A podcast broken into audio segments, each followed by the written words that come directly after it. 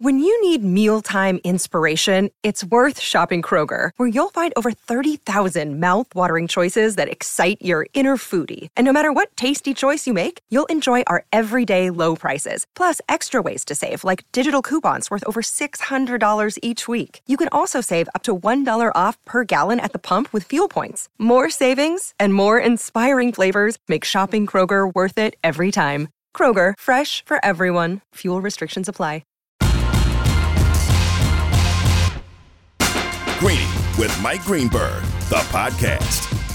Yes, it is. Back in better than ever. Greeny rolling on here. We're presented by Progressive Insurance. We're going to do a little whip around. We're, we're going to run all around the NFL uh, at the bottom of this hour. So, about a half hour from now, I've got four or five different reporters standing by that'll be ready to go here. And we'll do one question, which we haven't done in a long time on this show, but it was one of the original conceits that we put together when we when we came back to do radio a couple of years ago where we'll go to a bunch of different places with a bunch of teams that I think have at least one very interesting question to ask about them, and we will do so. Uh, right now, I'm going to ask a bunch of questions. My buddy Graziano, good enough to come back and hang out in studio. He's here all day long, our NFL insider extraordinaire, Dan Graziano.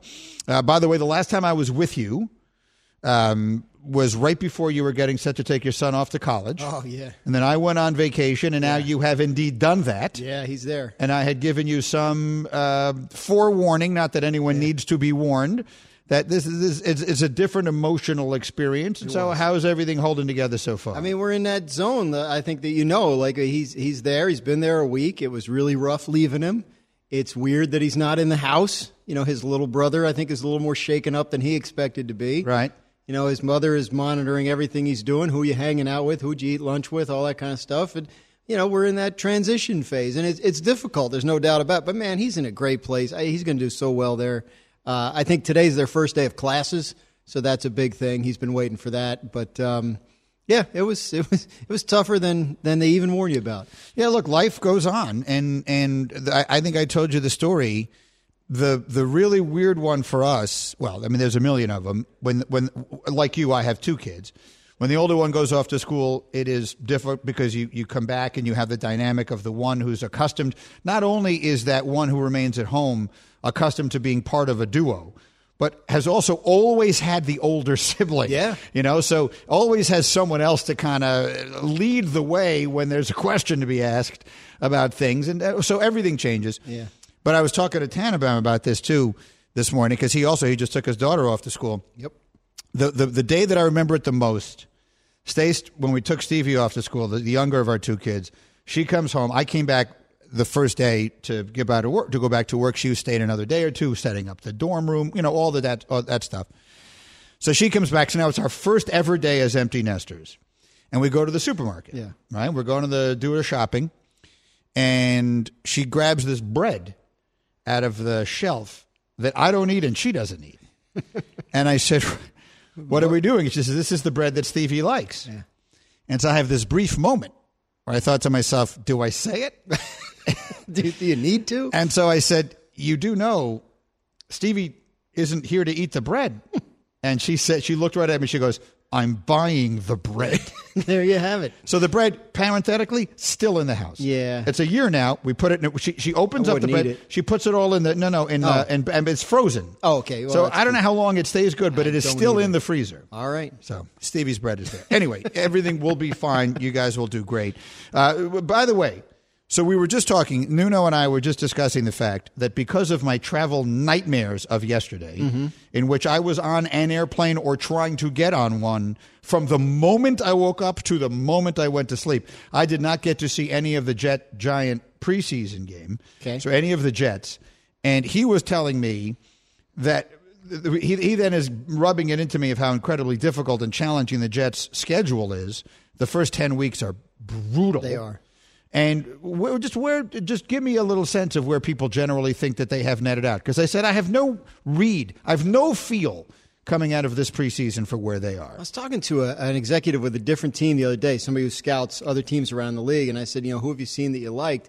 And he thought for a second, and he actually said, he said, you know, it, it sounds weird to say it. He said, but the Jets have done a really good job of kind of building out the middle part of their roster, like with with solid guys, right? Mm-hmm. Like they there's, there's still, you know, they're going to need to develop some stars, some guys that can carry the team. Got to find out about the quarterback, obviously. But you know, the, the the sense I got was that you know this guy at least was impressed with what they're doing and where they're going and, and, and sort of the solidity of it. I don't know that that helps them beat the Ravens and the Bengals and the you know the Packers and the, I mean that's rough. That's a rough first half of the season. Uh, but you know, again, I, I think there's a feeling that they have the right people in place, and I know you've heard that before, right? Right, more than once, all of my life. But I think there's a feeling that they have the right people in place. Of course, it all rests on how good the quarterback. They always have the right people in yeah. place until they fire them, and then bring in new people who yep. are the right ones to be in place every three or four years. Yeah, so let's cycle. hope we're not headed back to that. Giants are in the same cycle, by the way they have now become that. Yeah. Right? They've become that as well. We'll see. They're at the very beginning of that cycle. Yeah. The Jets, look, we're already the second year into this new uh, yep. coaching staff. So by our standards, that's uh, they they have a pretty long tenure. Longevity. Yeah. Um, we'll see. Anyway, Greeny and Graziano in studio with me here. We're coming to you live above the Heineken River deck at Pier 17. Uh, something we did not get a chance to get to on TV this morning that I really wanted to. I also did not get to see the Bears preseason game on yeah. Saturday. But I was with my extended family who are all from Chicago, and they all watched, and they were all raving about Justin Fields. Now, all yeah. I got to see were the numbers. I'm going to go live to Chicago a little later in this hour for an update. But what are people because what are people saying about a Bears team that I perceive to be, you know, one of the worst teams in yeah. the league. I think the, that's the expectation, but the numbers from Fields on Saturday jumped off the page. I think there's an expectation when you look at rosters that it's it's probably it probably looks like a, a bottom, you know, three or five roster in the league, and that they'll probably struggle. But that was one of the camps I went to, and you know they're putting something together: new GM, new coaching staff, all that. But what was consistent, they really like Fields, and this is not a guy they drafted, right? They inherited him, so you can see it going either way but they're very, very happy with what they've seen from him. They love the talent. They love everything about him. You know, the the the work ethic, the intelligence, like all that. So so they feel like they have the right guy to build around. I just think it's important if you're a Bears fan to understand that the building is really kind of just beginning, right? Like, what do they have at wide receiver besides Darnell Mooney? And, you know, is Mooney going to be capable of sustaining wide receiver one production for Justin Fields? The offensive line is a work in progress, and that's scary for any quarterback, mm-hmm. young or old. Uh, they have David Montgomery there at running back. They're not sure if he's going to. They're going to give him a chance to, but they're not sure he's necessarily the right back for that system. So they're going to. They're, there's going to be some turnover in the in the next couple of years, but they do seem convinced that Justin Fields, as a young quarterback, is someone in whom they can put their hopes. So here's the only way you get this right if you're in Chicago, and this is an organizational issue that teams make the biggest mistakes in the world, and I've said it for from the moment this happened they should never have kept the previous regime around to make long term decisions like that.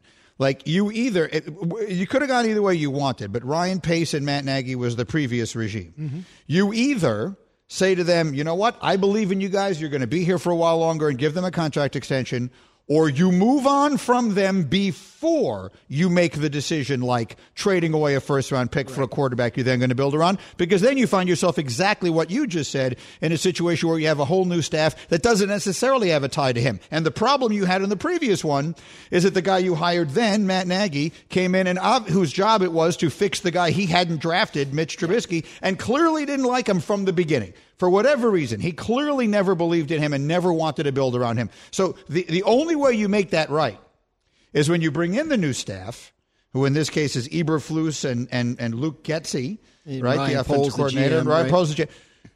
You tell them, I'm only hiring someone who believes in this quarterback. Right. And if you don't, then I'm telling you right now, you, you can just say to me, Oh, I believe in him so you can get the job, but I'm never going to accept from you it's the quarterback's fault. I right. didn't think he was that good in the first place. Your job is to make him good.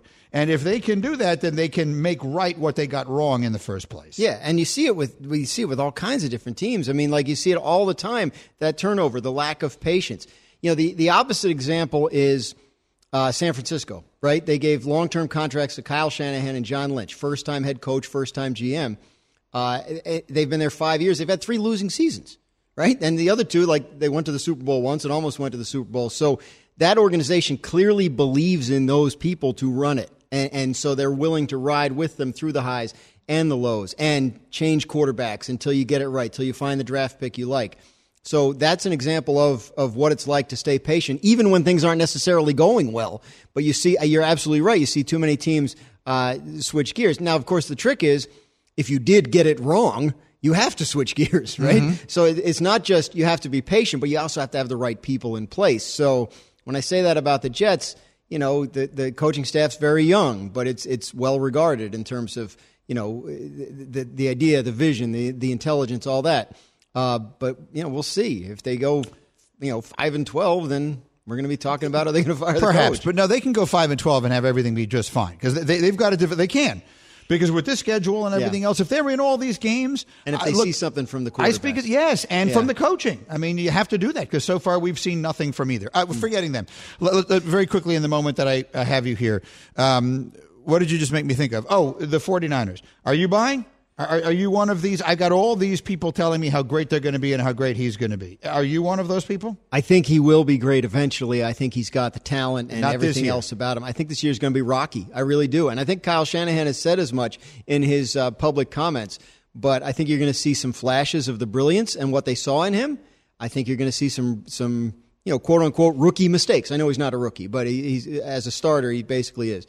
So very, very, very, very inexperienced, right? Coming out of college, mm-hmm. uh, you know, played one game his last year in college, so uh, they, are going to have to work through it. They think they have a good enough roster around him uh, to sustain it. To, to and, and Kyle Shanahan's the kind of coach that can mitigate the flaws, the inevitable bumps in the road. So that's who they're putting their faith in. I don't know what they have on the offensive line besides Trent Williams. I think the defense could be really good. I think they're a little bit of a mystery team, but I this whole idea of like Trey Lance being a uh, a, a, suddenly popular MVP candidate. Yeah. I, I, don't. I don't think this is the year for that. But we've seen quarterbacks in their second years yeah, do it. We right? Have. We saw Mahomes did it. We saw Lamar do it. Maybe if he's we'll Mahomes, see. they're in, they're in great shape. If, if he's either of those guys, there, yes, that, that's absolutely right because they have a better team. Well, maybe Kansas City did. They've got a really good team around them. If the kid yeah. is that good that fast, they're going to be really good. Danny, thanks as always. My pleasure. I appreciate you sticking around here and, and uh, spending a couple of minutes with us. Coming up next. This week, we are very likely seeing the end of one of the most important eras in the history of sports. And I will tell you what it is, and we'll talk about it right after this. It's Greeny on ESPN Radio. Greeny, the podcast. Passion, drive, and patience. The formula for winning championships is also what keeps your ride or die alive. eBay Motors has everything you need to maintain your vehicle and level it up to peak performance superchargers, roof racks, exhaust kits, LED headlights, and more. Whether you're into speed, power, or style, eBay Motors has you covered. With over 122 million parts for your number one ride or die, you'll always find exactly what you're looking for. And with eBay Guaranteed Fit, your part is guaranteed to fit your ride every time or your money back. Because with eBay Motors, you're burning rubber, not cash. With all the parts you need at the prices you want, it's easy to make your car the MVP and bring home huge wins. Keep your ride or die alive at ebaymotors.com. Eligible items only, exclusions apply. This show is sponsored by BetterHelp. We all carry around different stressors. I do, you do, we all do, big, small. And when we keep them bottled up, as I sometimes have had happen in the past, it can start to affect us negatively. Therapy is a safe space to get things off your chest and to figure out how to work through whatever's weighing you down. It's helpful for learning positive coping skills and how to set boundaries. It empowers you to be the best version of yourself. It isn't just for those who've experienced major trauma. If you're thinking of starting therapy, give BetterHelp a try. It's entirely online, designed to be convenient, flexible, and suited to your schedule. Just fill out a brief questionnaire to get matched with a licensed therapist and switch therapists anytime for no additional charge. Get it off your chest with BetterHelp. Visit betterhelp.com slash greeny today to get 10% off your first month. That's betterhelp, H-E-L-P dot com slash greeny, G-R-E-E-N-Y. For the ones who get it done, Grainger offers high quality supplies and solutions for every industry, as well as access to product specialists who have the knowledge and experience to answer your toughest questions. Plus, their commitment to being your safety partner can help you keep your facility safe and your people safer. Call clickgrainger.com or just stop by. All right, I'm Greeny, presented by Progressive Insurance, and I invite you to be a part of Greeny Nation on the Dr. Pepper call in line. ESPN Nation presented by Dr. Pepper. It ain't college football season without the delicious taste of an ice cold Dr. Pepper, the one that fans deserve. We talked a little college football earlier with my thoughts on Northwestern Nebraska, which was a delight for those of us who root for Northwestern. Um, and it was just fun to see the game being played in Ireland um, all the way around.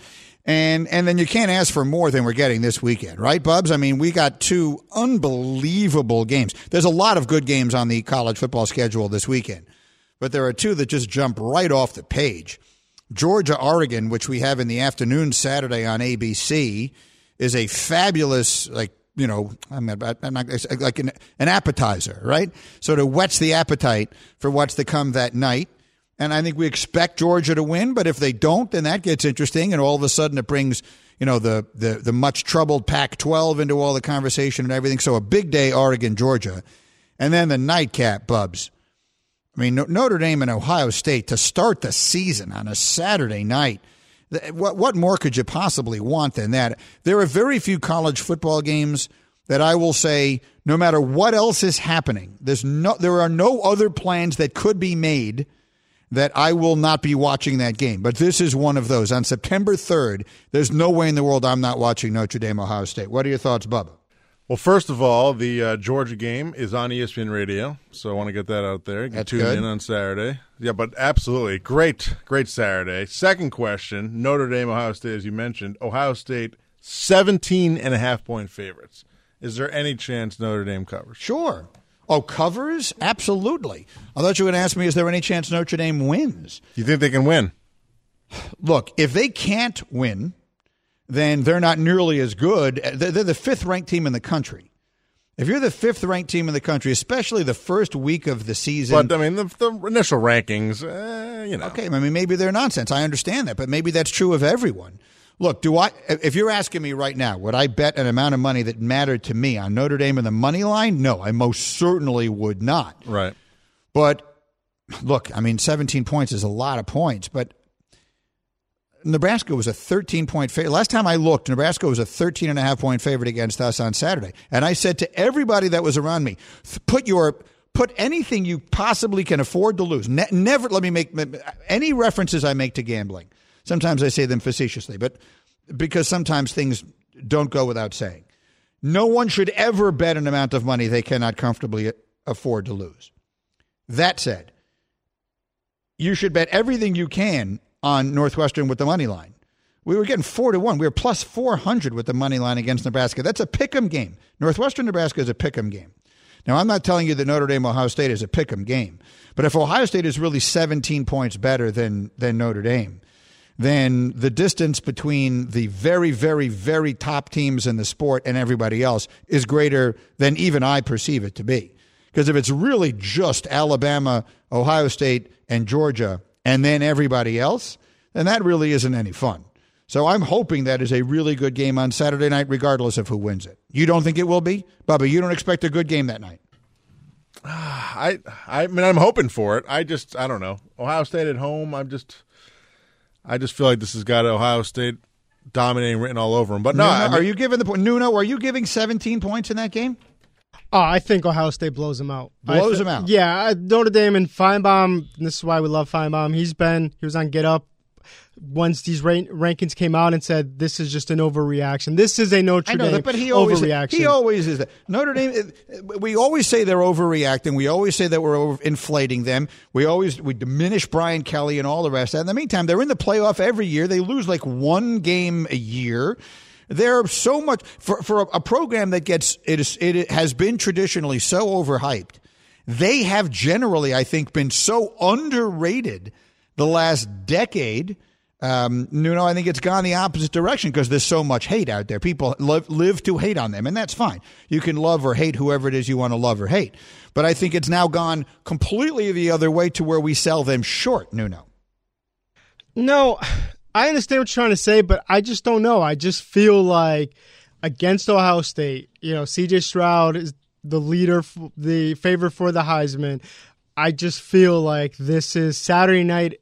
It's it's it's not going to be a good situation for them, and they might come back and you know they have some big games later on, right? You don't, you know, a BYU team. You you have to play. You know, you're facing Clemson later on in the year. USC. We don't know what they're going to be. So like Uh, normally an early season loss doesn't take them out of a a the playoffs. I think this one will because of the fact of what they have to face later on in the year. Here's what it is. You're talking about Notre Dame. If if they lose this game 46 to 10, then I think it's over. If they lose this game 36-33, I think they're right in the middle of everything. Because I think Ohio State will win the Big 10 and if they do, and if Notre Dame, then I think Notre Dame is right, is just fine. Like, I actually think they can better afford to lose this game than Ohio State can because Ohio State is at home and they are overwhelmingly expected to win. And they have to get they have to deal with Michigan and Penn State and all the rest of it as they go forward. So I think Notre Dame can actually, if Notre Dame cannot afford to get blown out because if they get blown out, then their credibility is gone. And when you get to the end, there's going to be so many people saying, I don't want to see them in the playoff because we've seen them against one of the big teams and they lost by 30. But I think if they lose, if it's a one score game, if there is a moment in the fourth quarter that you're thinking Notre Dame might win this, then I think it's a win for them. I really do. Do you think Kevin Warren calls up Ryan Day and says, "Hey, listen, we want these guys in our conference, so take it easy, like keep it close until the fourth quarter, like we want them to join us." I don't know. No, look, that that really is the big uh, the big matzo ball hanging out there over everything, right? In the case of Notre Dame, definitely not a matzo ball, but you know what I mean. Um, th- that that is the big question mark that hovers over everything is when will Notre Dame decide to join a conference and which one will they choose? Uh, to me, it's no longer a question of if. Th- th- this will become a world in which the meaning of quote unquote being in a conference will totally change from what it's always been. And it, it's going to become less a conference in the way college has always been than it's going to become a conference in the way the, the AFC and the NFC are in pro football. So I think eventually they do wind up aligned somewhere with someone. I think it might take a little while though, because I, I think they will, because they have the luxury of being able to do so. Like all these other schools, they were running to make these deals because they didn't want to be left holding the bag. Like in a game of musical chairs, you got to sit down real fast because the music is going to stop. I don't think Notre Dame ever has to worry that the music will stop. Someone will always dust off a chair for them. So I think they have the luxury of being able to sit back, wait till all the dust clears. Like literally, this is where everything is going to wind up. I'm just making this up now. Let's say it's going to be the Big Ten and the SEC and nobody else, and that's all it's going to be. And and one of them will be with Fox, and one of them will be with ESPN, and and and and that's that's what college football is going to be. And we know that for sure. And everyone winds up in their places. Everyone who has an invitation to the table winds up being told what table they're sitting at and what seat they're sitting next to. At that moment is when Notre Dame can make up its mind. And that's a wonderful luxury to have. All right, I didn't even get to what I meant to get to here, but uh, but we will, which is to say that I think we're about to see the end of one of the most important eras in the history of sports.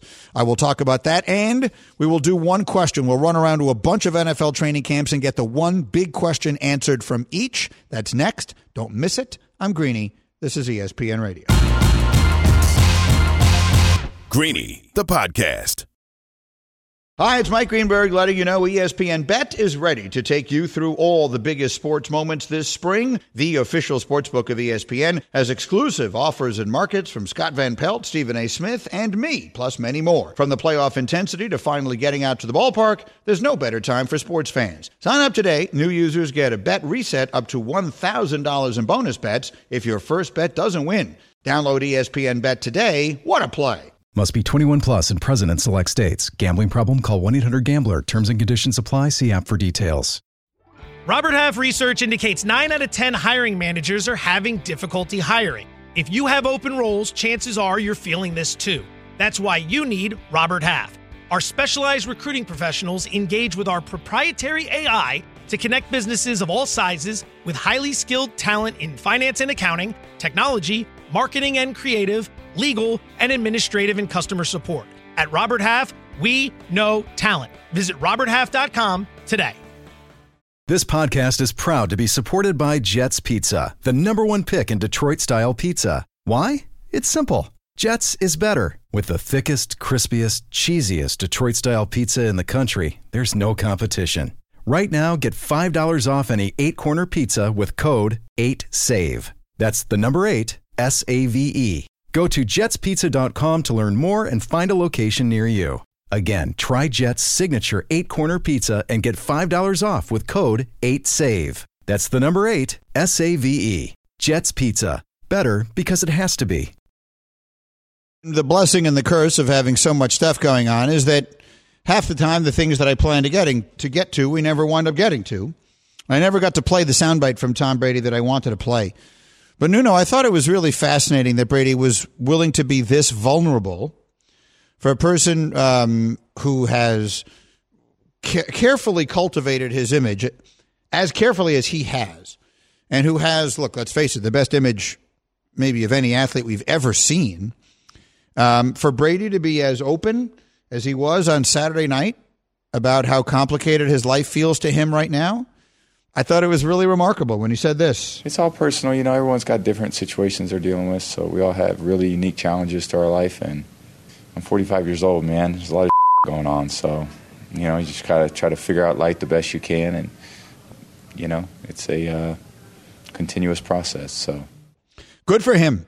Look, I will say this as as as openly and directly as I can. Whether you're 45 like he is, or you're 55 like I am, or you're 25 or 35 or or 95 or 5, there's a lot of stuff going on. And it is a continuous process. And when you have your and, and when you are a person who is as motivated by work, I'll just use me uh, in this example because I'm the one I know best when you're a person who is as motivated by your career as Tom Brady is and as I am, and who whose family is as important a piece of your life and as, as much a priority as his is and mine is, then I know that when those things are in harmony, you can be your best in both. When things are going well at work and things are going well at home, then you can flourish. They multiply upon each other. And when one of them is out of harmony, when one of them is out of balance, when one of them is out of whack for whatever reason, and I, I have told you we are not going to speculate on this show about what's going on in Tom Brady's life. Whenever he feels like he wants to talk about it, that's his business. It's not mine. But he's open enough to say that he's got stuff like this going on. So whatever it is he's referring to, then it sounds like that balance is off. Something is going on in his life things are happening in his life where it all is falling out of harmony. And that's difficult. We've all been there in, in our own ways. And you have to work to get it all right again. And you can. You do. Things are things never are perfect all the time. But what is interesting as an observer of him as a quarterback, a 45 year old quarterback with the pressure of an entire Super Bowl season riding on his shoulders, can he manage to put those things in harmony enough to have a big year? It's an interesting question. Hi, Greeny with you here. We have a bunch left to do before we wrap it up for today. Um, and we have two things in particular. We're going to do one question for the first time in a long time. I have a few reporters standing by. We're going to answer one big question about the teams that they cover. And again, I uh, reserve the right because the show is called hashtag Greeny to ask more than one if I feel like I want to. But we like the yeah, name. Let's keep one. it one. We like no. We like the name one question, Bubba. But if I want to ask a second question to Courtney Cronin, then that's what we're going to do. I'd rather you keep it one. Thanks. You, but you, you, you, so you're telling me that if I try to ask a second question, you have an issue with it. I think we should just keep it one. well, let's see how this thing goes. The feature is called One Question. I have only one question. So let's see if we have only one for Courtney Cronin, who covers the Chicago Bears for us extraordinarily well. Courtney, welcome and thank you. And let me start. Well, let me ask you the big question here. I, I, I mentioned it at the beginning of this hour. Um, I had a very busy weekend, and I did not get to see the performance in which Justin Fields set the world on fire on Saturday. So I guess my question is for all of the pessimism that seems to be surrounding these Bears, is there cause for real optimism based upon the performance of their quarterback on Saturday?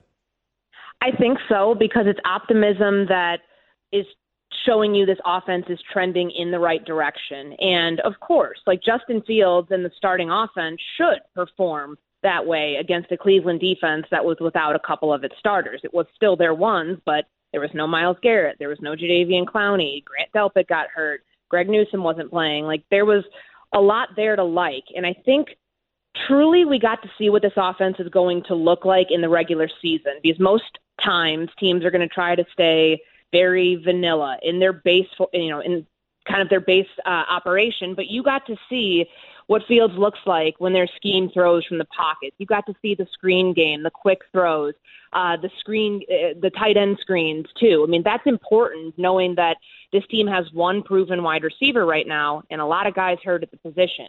So seeing what the run game looks like, what that support does for Justin Fields, how the tight ends get involved in the passing game, and knowing that this team's going to feature some heavier personnel this year because they have to, it gives you hope that it can look like this in moments, maybe not all the time, but it can look like this in the regular season and that carryover from the third preseason game will be tangible going into week one. Outstanding. Courtney, thank you so much. I look forward to doing this regularly as we get into the season because I think, if not the team, certainly the quarterback is among the most interesting stories in the sport. Courtney Cronin with the Bears for us. Thank you very much. Our next stop is the New York football Giants. Jordan Raanan covers them for us with the one question. I have only one question.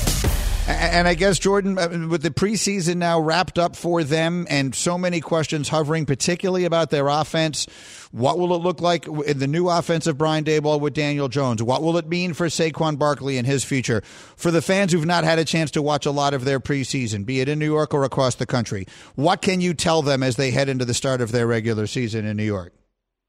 I think you could feel confident about where Saquon Barkley is. I mean, I asked him the other day. I said, you know, how do you feel compared to previous years? And he said he's way, way beyond where he was at this point last year. Because if you think about it, he was just getting cleared to return to practice at this point last year. So now he had an off season to train. You have a healthy Saquon Barkley, and him and Daniel Jones and you know Kadarius Toney and Kenny Golladay. All these guys have questions. They're all in an evaluation year under the new regime of Brian Daboll and Joe Schoen. But the, what they do have for them is they're working in an offense that we know can be successful. That's a scheme that has been successful. Brian Daboll comes from uh, Buffalo. We saw what Buffalo's offense looked like the last few years. We saw that it turned Josh Allen into an MVP candidate.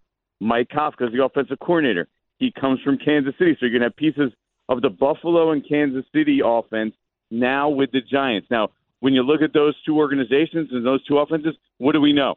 Those offenses can be successful in today's NFL. Now it's up to Daniel Jones, Saquon Barkley, and all these other guys to a stay healthy, which is a huge has been a huge problem for them in recent years, and two show out on the field and show that they're worth the contract that they're playing for this year. Outstanding work, Jordan. Thank you. We'll get ready for the start of the season. We'll be talking to you regularly in what should be a very interesting year in the NFC East. My next stop on one question. I have only one question. Is my friend Brooke Pryor, who covers the Pittsburgh Steelers for us, and she was with us live on Get Up on TV this morning, and she jumps back in with me here again on the radio. And, and Brooke, for those who did not get a chance to see your report this morning or hear from you, where do we stand now with the preseason behind us and the decision in front of us as far as who the starting quarterback for the Steelers will be week one? Well, we are waiting to hear from Mike Tomlin, who has told us that he's going to let us know at his leisure. Uh, which is, you know, about what what we should expect. Uh, if it were up to me, I wish that we would have known last night. But the Steelers wrapped up their preseason. Mitch Trubisky started all three games. He played the entire first half last night, including a two minute drive where he went down the field, completed six passes on six attempts, 83 yards, finished with a touchdown. That was kind of the only thing that the Steelers hadn't seen out of his game work, at least in the preseason so far. And he went in there and he passed that test. So he was the favorite going into the preseason. I believe he's the favorite coming out of it even though Kenny Pickett did make strides, he looked really good, uh, especially when he was in the preseason games. But let's face it, he came in with the second team last night, and the second half had the second half had the second team O line, second team offensive skill players. If he really had a shot to be the starter in week one, they would have put him out there with the ones. I think that's exactly right. Brooke, outstanding. Thank you. And I'll check in with you. I think that's an interesting scenario out there. This may not sound like the right way to make a decision like this, but I actually think it is and Tomlin is such a good coach, he can do things like this. I think you start the season with Trubisky because it's the decision you can unmake. And once you go to Pickett, once you've given the ball to Pickett, you have to keep it with him. And then you brought in Trubisky for no reason, and you're going to sink and swim with the rookie. The team will eventually belong to Pickett. You, you draft a quarterback in the first round, you're making that commitment. But this is the decision that, at least in the short term, you can unmake. Start with Trubisky. See how it goes. I actually think they're going to be good, and he's going to be good. But if I'm wrong and that's wrong, then you give the ball to Pickett and you let the rest of your life start immediately. All right, one more stop, and you know where that has to be. I have only one question. Uh, and that is with the Jets. Rich Cimini has covered the Jets for us and for and, and in general for decades now.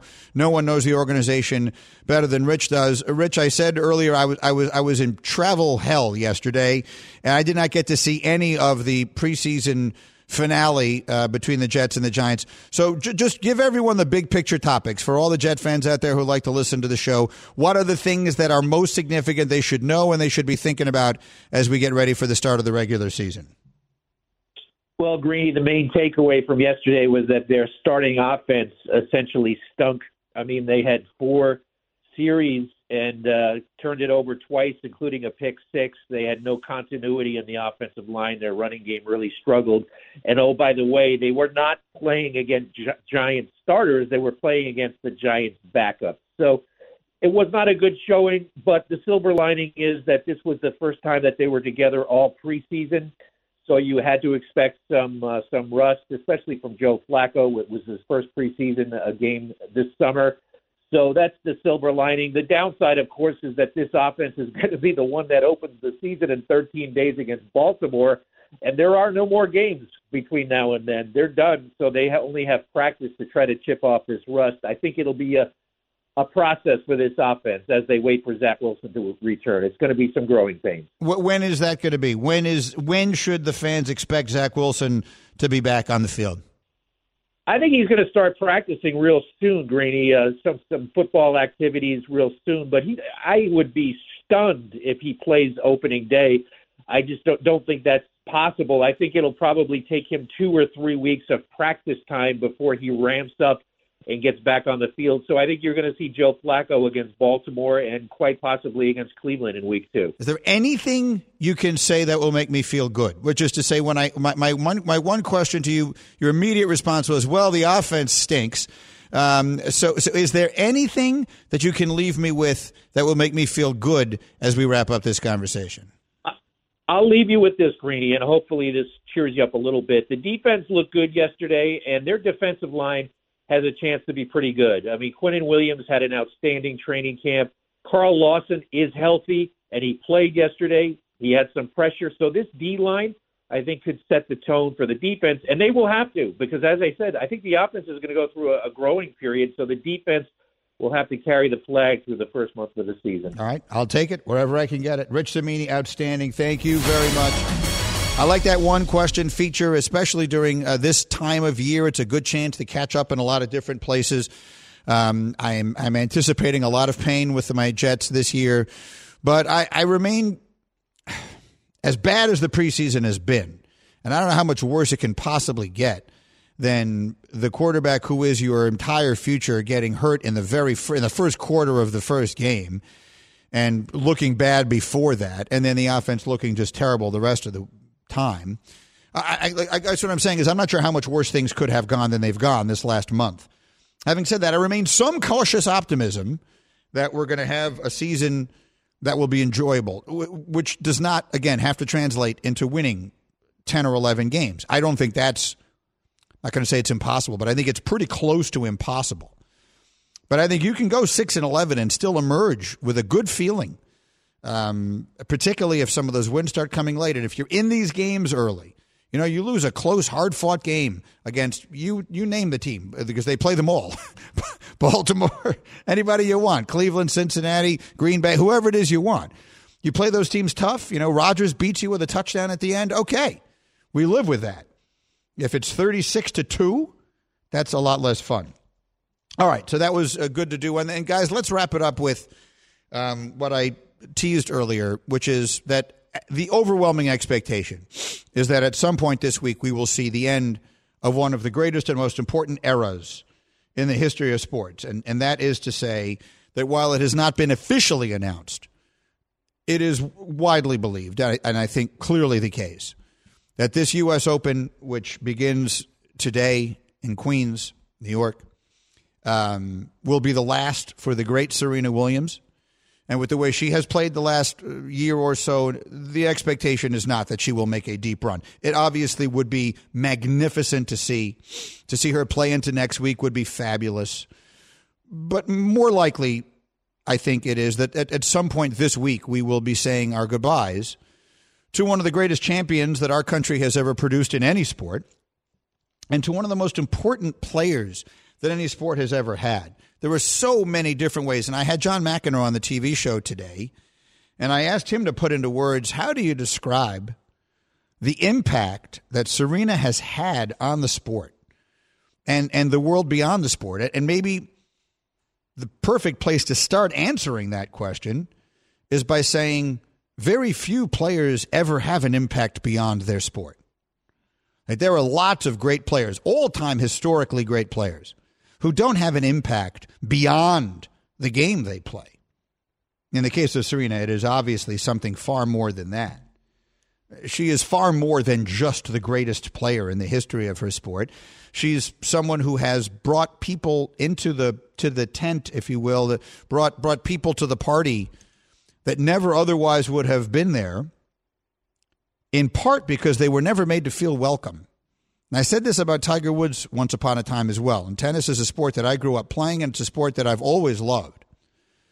But the reality is that its reputation for stodginess, stuffiness, exclusion, etc., all those things are to some degree well earned.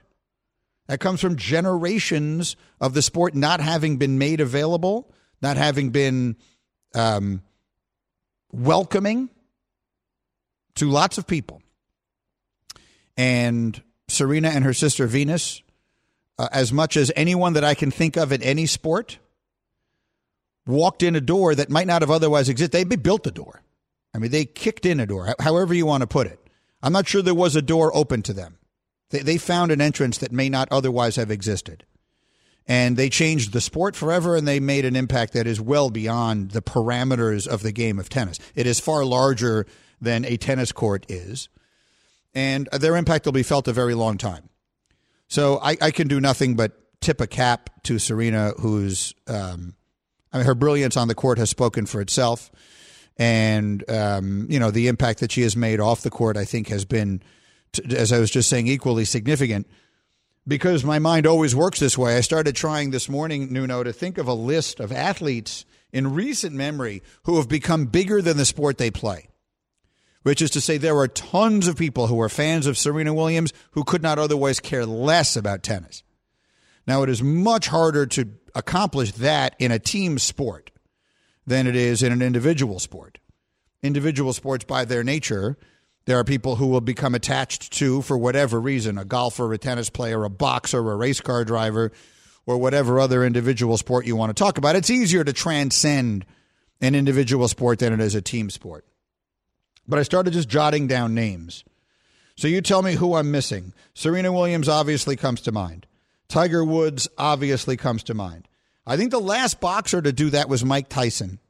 Uh, you, you tell me, Nuno, am I missing anybody? I think the last time a fighter became bigger than the sport was Mike Tyson. There, there were people who cared about Tyson that otherwise would not have cared about cared anything at all about boxing. Does that sound right? Yeah, because I mean, the only guy you might say Floyd, but like his fights aren't entertaining, and you're watching Tyson because of the entertainment, and you didn't know what was going to happen. That's the thing. I think Floyd is a great fighter. He's an all-time great fighter. I don't think he transcended the sport. I really don't. I, I don't think there were people. Yes, there were people who only watched his fights that didn't watch others, but I do not think he became um, a, a figure above and beyond the sport of boxing who mattered in the way that Mike Tyson did. I just tried to. I mean, Michael Jordan, I think clearly goes in that category. Does LeBron go in that category? Did LeBron become bigger than the sport he plays? I think LeBron, and then the other name possibly an individual sport is something maybe like Michael Phelps. There was that Michael stretch, Phelps, yeah, for sure. I mean, for absolute certain.